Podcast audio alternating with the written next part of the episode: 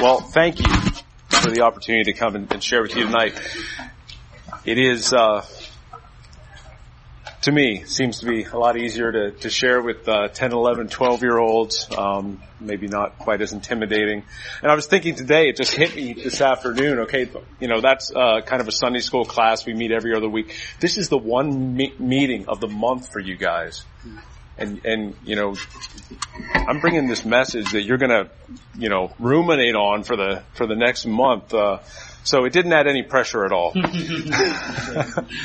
um, but it's it's been a real blessing to to be with the the kids back in uh, the catapult classroom, and uh, you know we've we've we've not. You know, been touching on any light issues back there. We've really been diving into uh, some some deep biblical material in relation to the providence of God. Um, you know, just exploring uh, difficult uh, doctrines in regard to the sovereignty of God and, and His purposes for um, you know evil and suffering. You know, um, so you know maybe, maybe it's material that we can go through with you guys as well because it's it's it's fitting for any age. I mean, it's things that we as as uh, the teachers are wrestling through ourselves, and ten and eleven year olds are looking at us with you know uh, deer in the headlight kind of looks, but but we're guiding them through it. They're engaging with the material, and I think they're being blessed. Do I do we have any, Jonathan? You, I get you haven't been back there for a while. You can help me out. I'm going to need some help later on. All right. Well, tonight I would I'd like to ex- explore God's providence in relation to His will for our lives. Um, again, this this this material this is just as much of a lesson for me as for anyone. I mean, I'm uh, you know, wrestling through these issues for my life in relation to my family. Uh, I trust by God's grace that um, that we will all grow in our confidence in God uh, for the details of our lives, uh, for the things we're currently facing, and, and for our futures.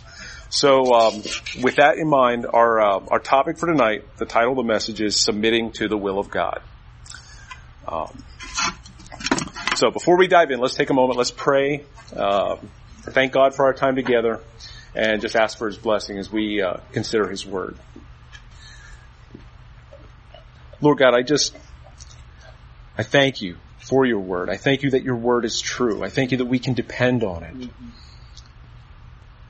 Lord God, as we, uh, as we look into it tonight, as we uh, seek uh, to know you more and, uh, and your heart for us, your care for us, uh, your watch care over us, Lord.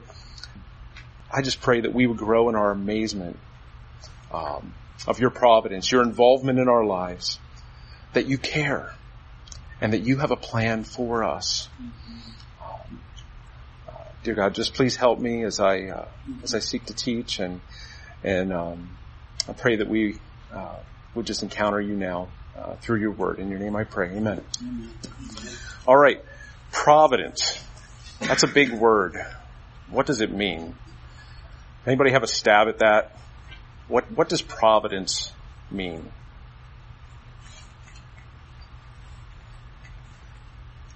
All right.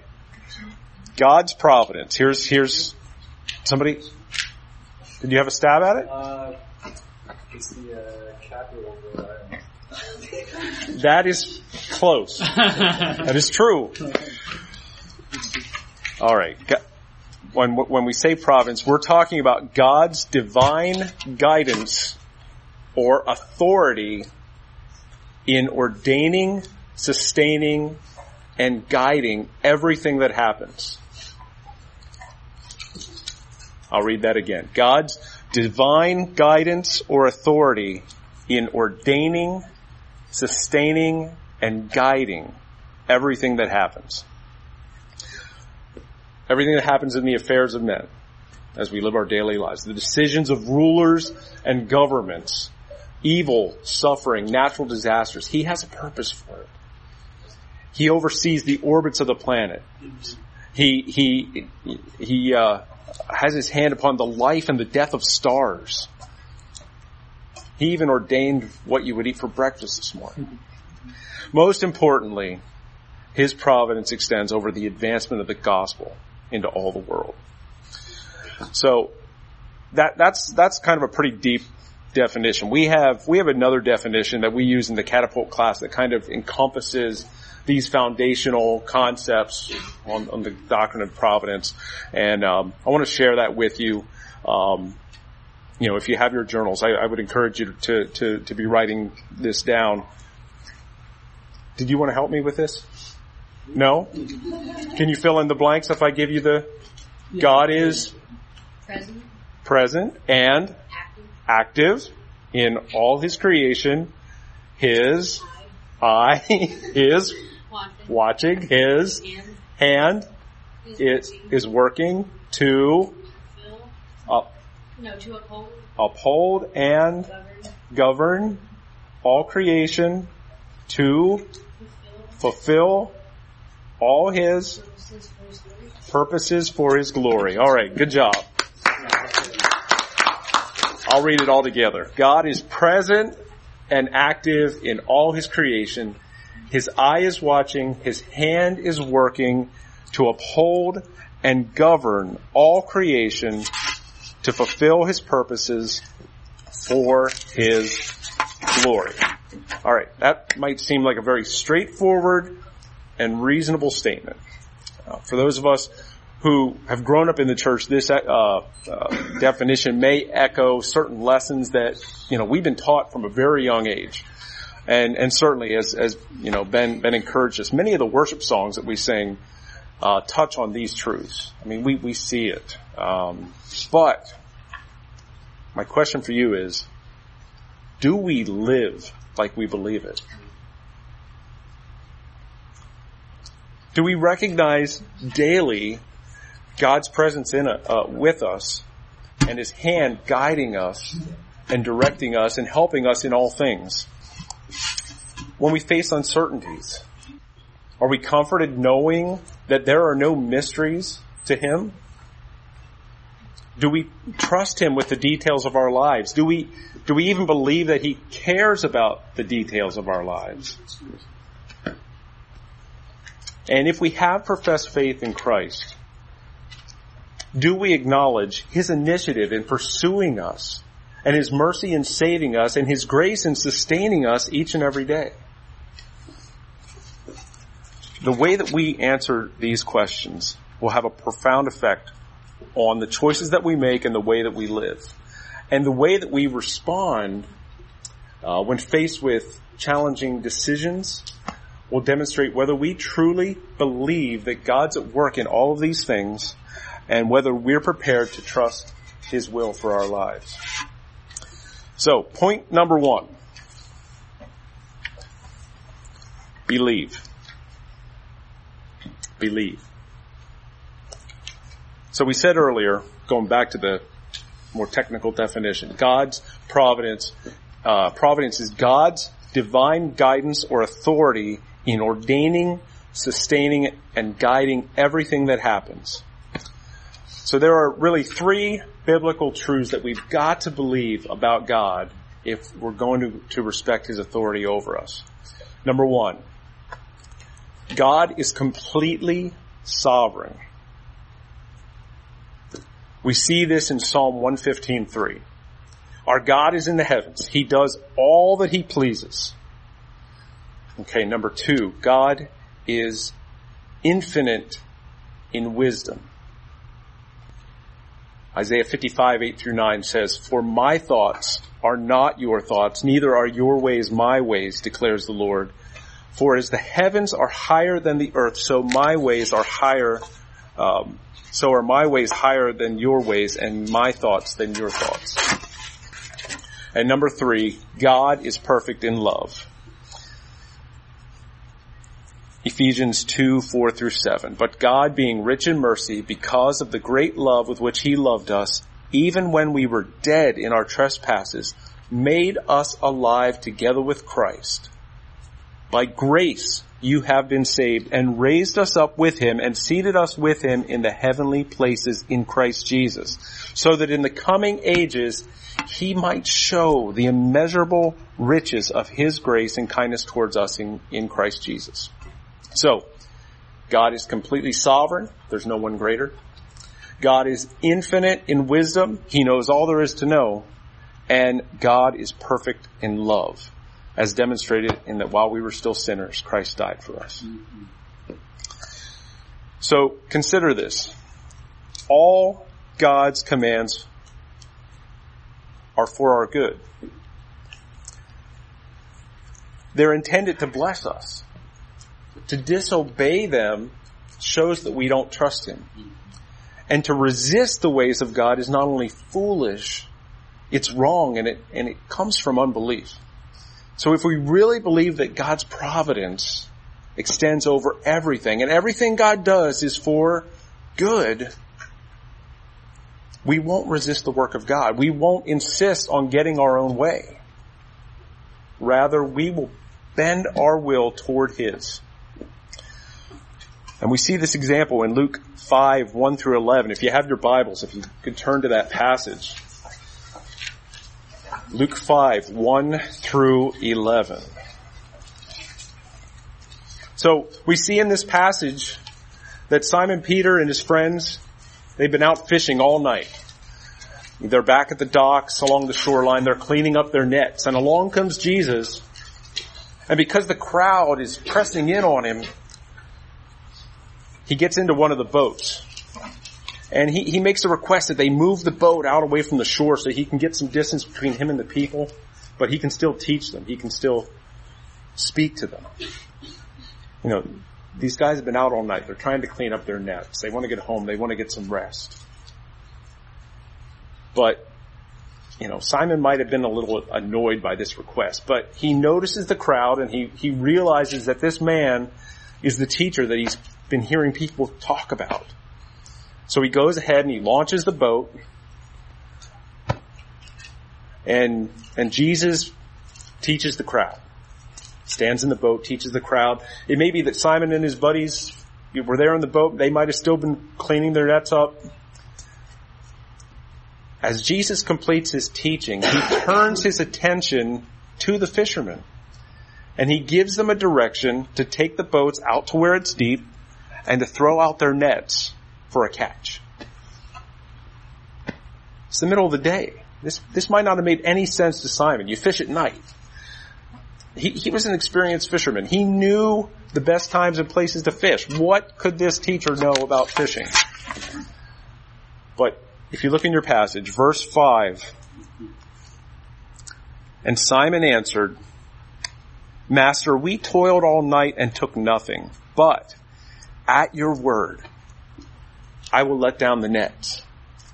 We see from verse 5, we see that Simon acknowledged Jesus as the master and he chose to obey Jesus' command despite his lack of understanding for what Jesus was going to do. What happened? Let's look at verse 6. And when they had done this, they enclosed a large number of fish and their nets were breaking. They caught a load of fish. More than one boat could handle. They even had to call their buddies over to help them. And what was Simon's response to all of this? Verse 8, we see that Simon Peter saw it and he fell down at Jesus' knees saying, Depart from me, for I am a sinful man, O Lord. Simon may not have yet known that Jesus was the Son of God, but he clearly sees that Jesus had power and wisdom that he didn't have. He humbles himself. He even calls him Lord. Now with Peter's heart softened, Jesus could reveal his plan for him and his companions to be fishers of men. Verse 11 tells us, when they had brought in their boats to land, they, they left everything and they followed him. Fishing was all these guys ever knew. But through this encounter, Peter and his friends came to believe in Christ and were willing to leave, live, yeah, leave their lives as fishermen and follow him. You know, God is calling us today just as he was calling Peter. God took divine initiative towards us by sending his son to die on the cross to bear a punishment that we deserved in order to redeem us from the bondage of sin. But he goes further. He sends us his Holy Spirit to open our eyes and to soften our hearts to the message of the gospel. To move us in belief in Christ and his atoning work. As we respond to his initiative through repentance and faith, God extends his mercy and grace and gives us new life in Christ. He then begins to reveal to us his will for our lives and asks us to trust him and follow him, even when we don't understand what he's doing.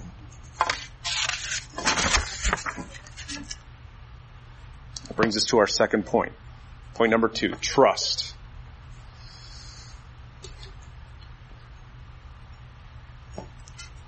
So God does desire that we follow. But because we continue to, de- to struggle with indwelling sin, we have a tendency to pull away. To pull away from God, especially when we don't understand or we don't like what God's doing.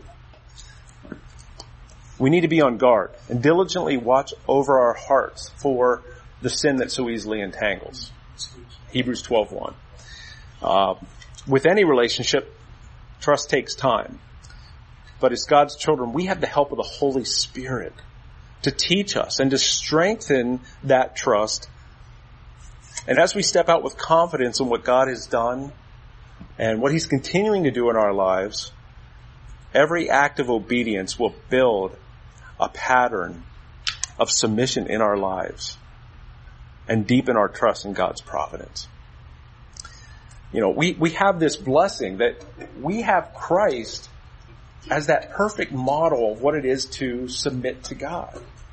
And Christ, he knew what he would have to suffer when he came to earth. He knew that the cross was waiting for him. He knew the punishment that he would endure for us. It was difficult, and Jesus would have preferred not to have to go that route. We see in the garden that he was praying to God. He was asking that, that the Father might remove that cup from him. But we see that Christ humbled himself and he trusted God's plan and he submitted to death on the cross.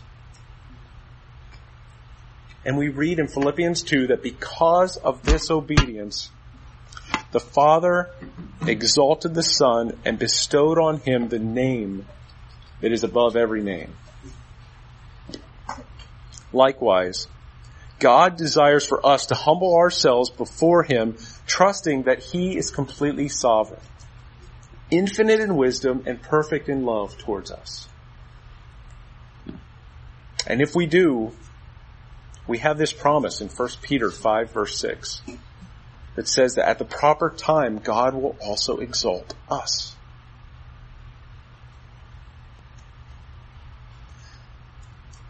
If we believe these things are true, we should not only be willing, we should be compelled to submit to God's will for our lives.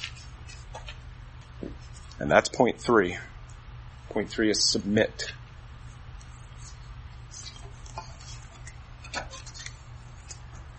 We see from our passage in Luke 5 that Simon chose to submit to Jesus in regard to casting in the net.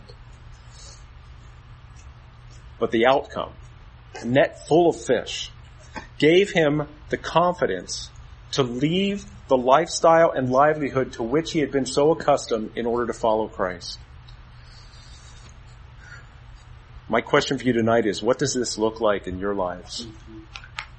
Many of you are contemplating what the future holds. What are you going to do after high school?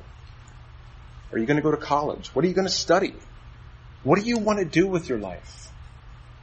Some of you might even be starting to think about marriage. And all of these are great things to consider.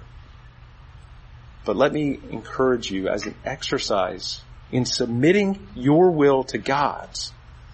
Take time to ask Him what He wants to do with your life. How does He want to use you for His glory? What gifts has He given you and what opportunities has He placed before you even now? Where you can press into him. Who might he be preparing as your future spouse? More importantly, how does he want to work in your life to prepare you for them? As I look back on my own life, I can only imagine how I might have been uh, served by asking these types of questions as a teen. Sadly, I, I, I didn't.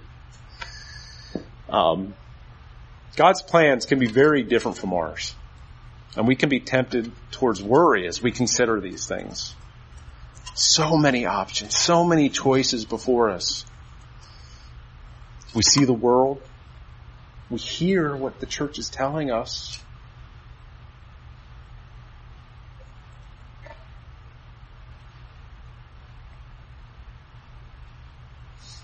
Believe, trust, and submit. That's what God's asking.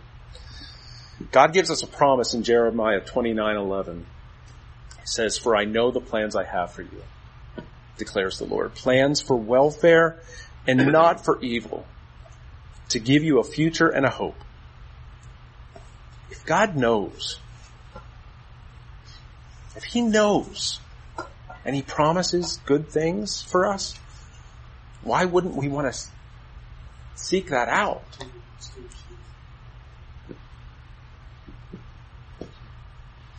Wouldn't knowing His will, as revealed to us through Scripture and through the Holy Spirit, give us more confidence to apply ourselves to whatever training might be needed to prepare us for that calling? Uh, wouldn't it stir our passion for the work because we know that God has called us to it? And as a result, might we be more willing to step outside comfort zones? To take risks for the sake of the gospel? Uh, you know, I can, I can only point you, think, look at the Vicenoviches. Look at Mr. Mrs. Vicenovich. And their passion, uh, the passion they have to share the gospel in Croatia. They were willing to sell everything and leave us so that God's calling could be accomplished in their lives. It's, it, it's radical. It, it, it cuts against everything the world is teaching you. Parents, let me speak to you because I'm, I'm here, I'm, I'm right here with you. This, this can be a challenge for us as well as we think about the future for our children. I mean, we want, we want what's good for them. We hope that they grow up uh, to be responsible and productive. We, we want them to get a good job, have a respectable job and, and be cared for. Uh, we want them to make good choices. Um, but we need to realize that a lot of our notions about what that can look like are more informed by the world or can be more informed by the world than by scripture. So, you know, let's consider what we can do to be a help to our teens by encouraging them to seek God's heart and seeking it alongside them. You know, let's share with our children the burdens that we carry for them. Uh, you know, let's communicate to them that our, our greatest desire is that they love the Lord. Let's encourage them and model for them what it is to love the church and to serve within it. And even if we don't share their gifts or identify with the things that they're passionate about, we need to encourage them to be living and operating in the gifts that, that we see that God's given them for His glory.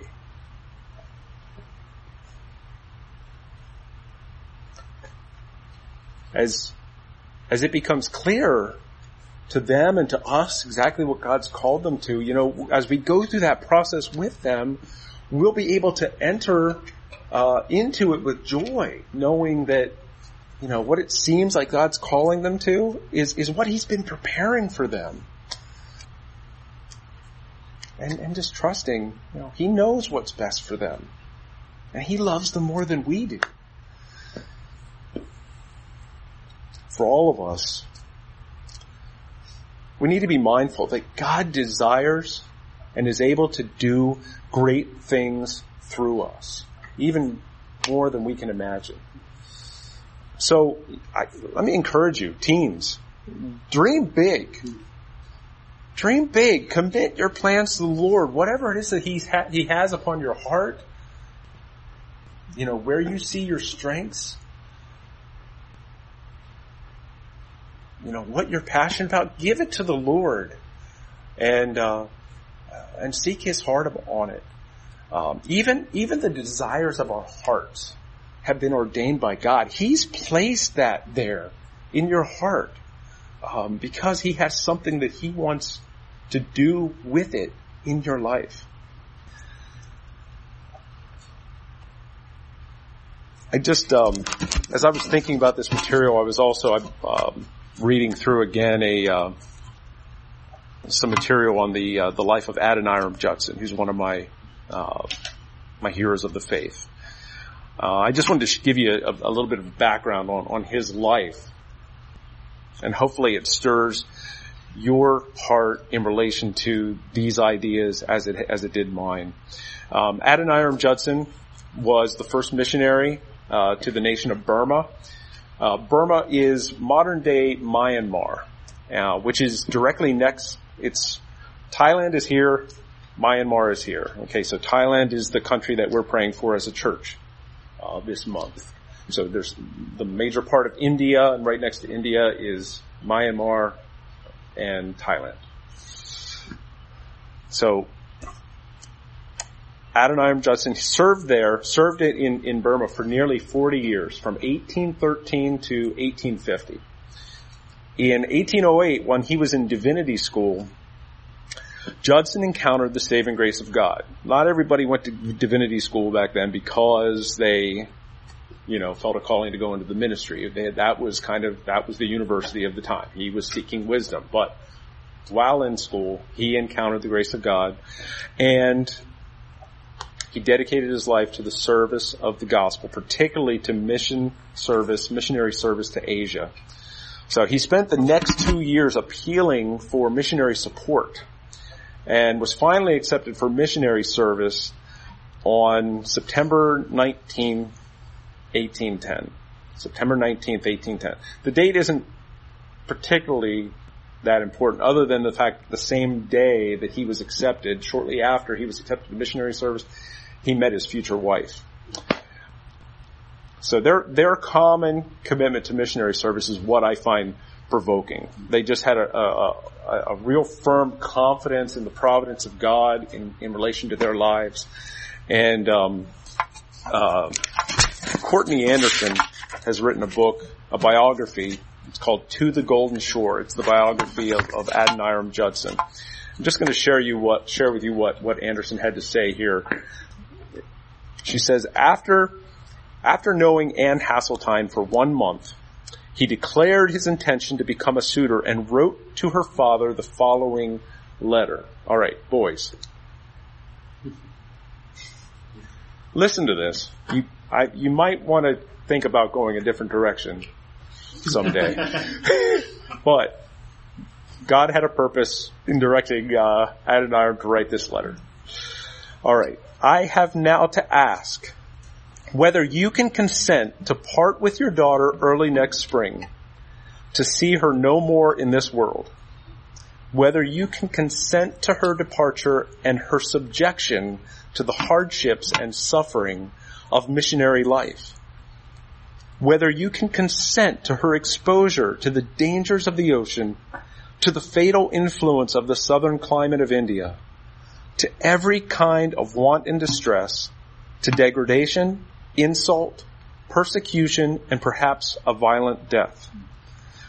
Can you consent to all of this for the sake of him who left his heavenly home and died for her, and for you, for the sake of perishing immortal souls, for the sake of Zion and for the glory of God?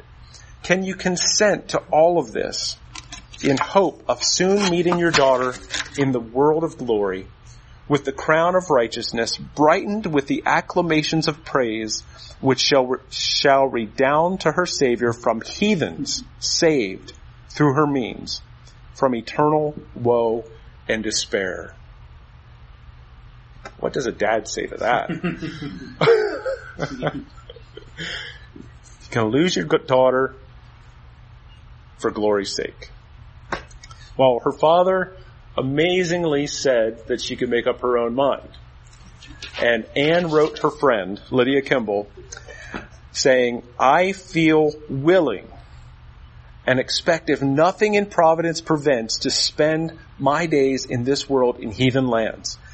Yes, Lydia, I have about come to the determination to give up all my comforts and enjoyments here, sacrifice my affection to relatives and friends, and go where God in his providence shall see fit to place me. Well, Anne did die in a foreign land, and so did seven of Judson's children, and ultimately Judson himself died serving the people of Burma. There were many trials, hardships that they faced, but many heathens came to a saving knowledge of Jesus through the ministry of that couple.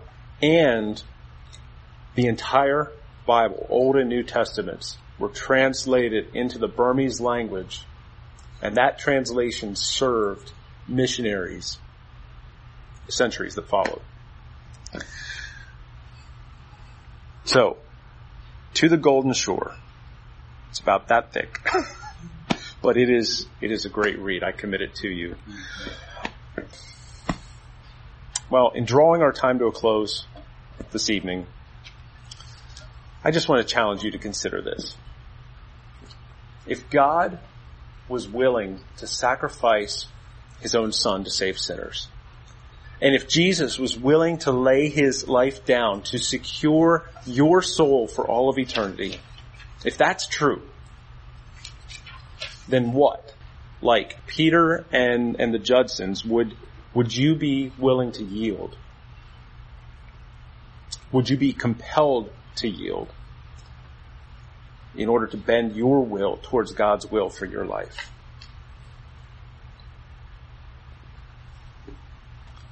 Believe in God. Trust in Him even when you don't understand what He's doing. Submit to His will. And as you do, take confidence in this. God is present and active in all His creation. His eye is watching. His hand is working to uphold and govern all His creation, to fulfill all His purposes in your life for His glory.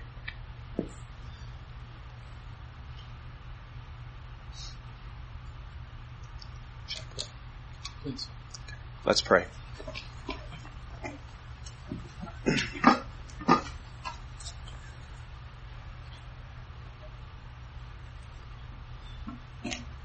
Lord God, I, I realize that a message like this can seem like it's chocked full of commands.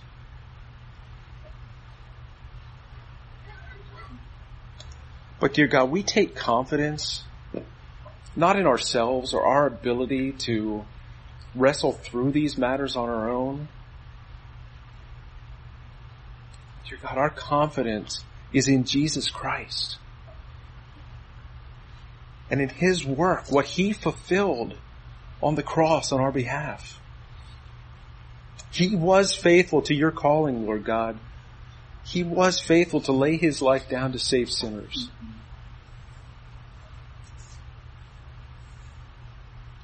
And dear God, you have been faithful to us. You've not left us alone. You have given us your Holy Spirit that helps us through these things. We don't do this on our own.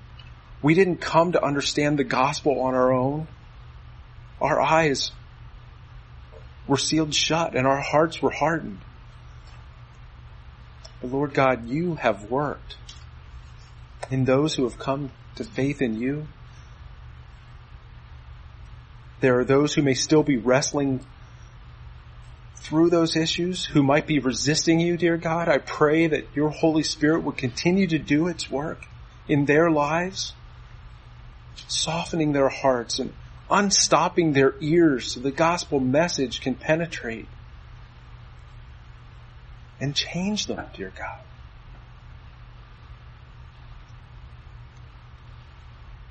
We commit the details of our lives to you. We're not in control. It's your providence that holds us fast each and every day and has in mind our future already written in your book every single day of our life. Lord God, help us to trust you with these details. Help us to submit our wills to you so that your glory would be fulfilled through us. And dear Lord God, we pray that you would give us big dreams. Big dreams for our lives, big dreams for the gospel. Who knows if there isn't an Adoniram Judson among us that you would take to a foreign land who might lose their life for the sake of your gospel. Lord God, that every single one of our lives, whether we go to a foreign land or whether we continue to serve in this church for the next 40 years, that our lives would be about the gospel.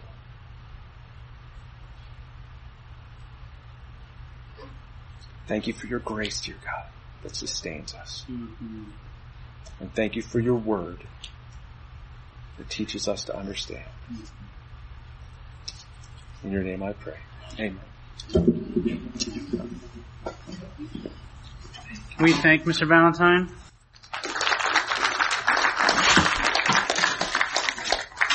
Let me share a couple thoughts and then we'll, we'll break into our, our little groups with our, our parents. The phrase going through my mind as Mr. Valentine was preaching or teaching was, he who has ears, let him hear. He who has ears, let him hear. And I share that with you. I was thinking that because he's right. There, there's commands in here, but you hear Mr. Valentine talk about living for God. You think about that letter from Adoniram to the, the father.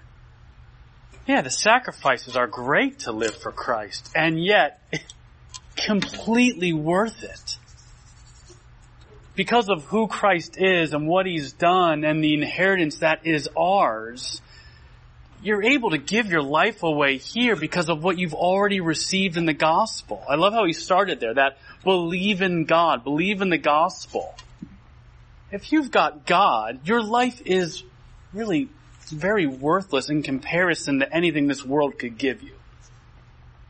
And so I, I, he's right, there's these commands and yet I'm just personally, just as a Christian listening to it saying, it's all worth it, it's all worth it, it's all worth it.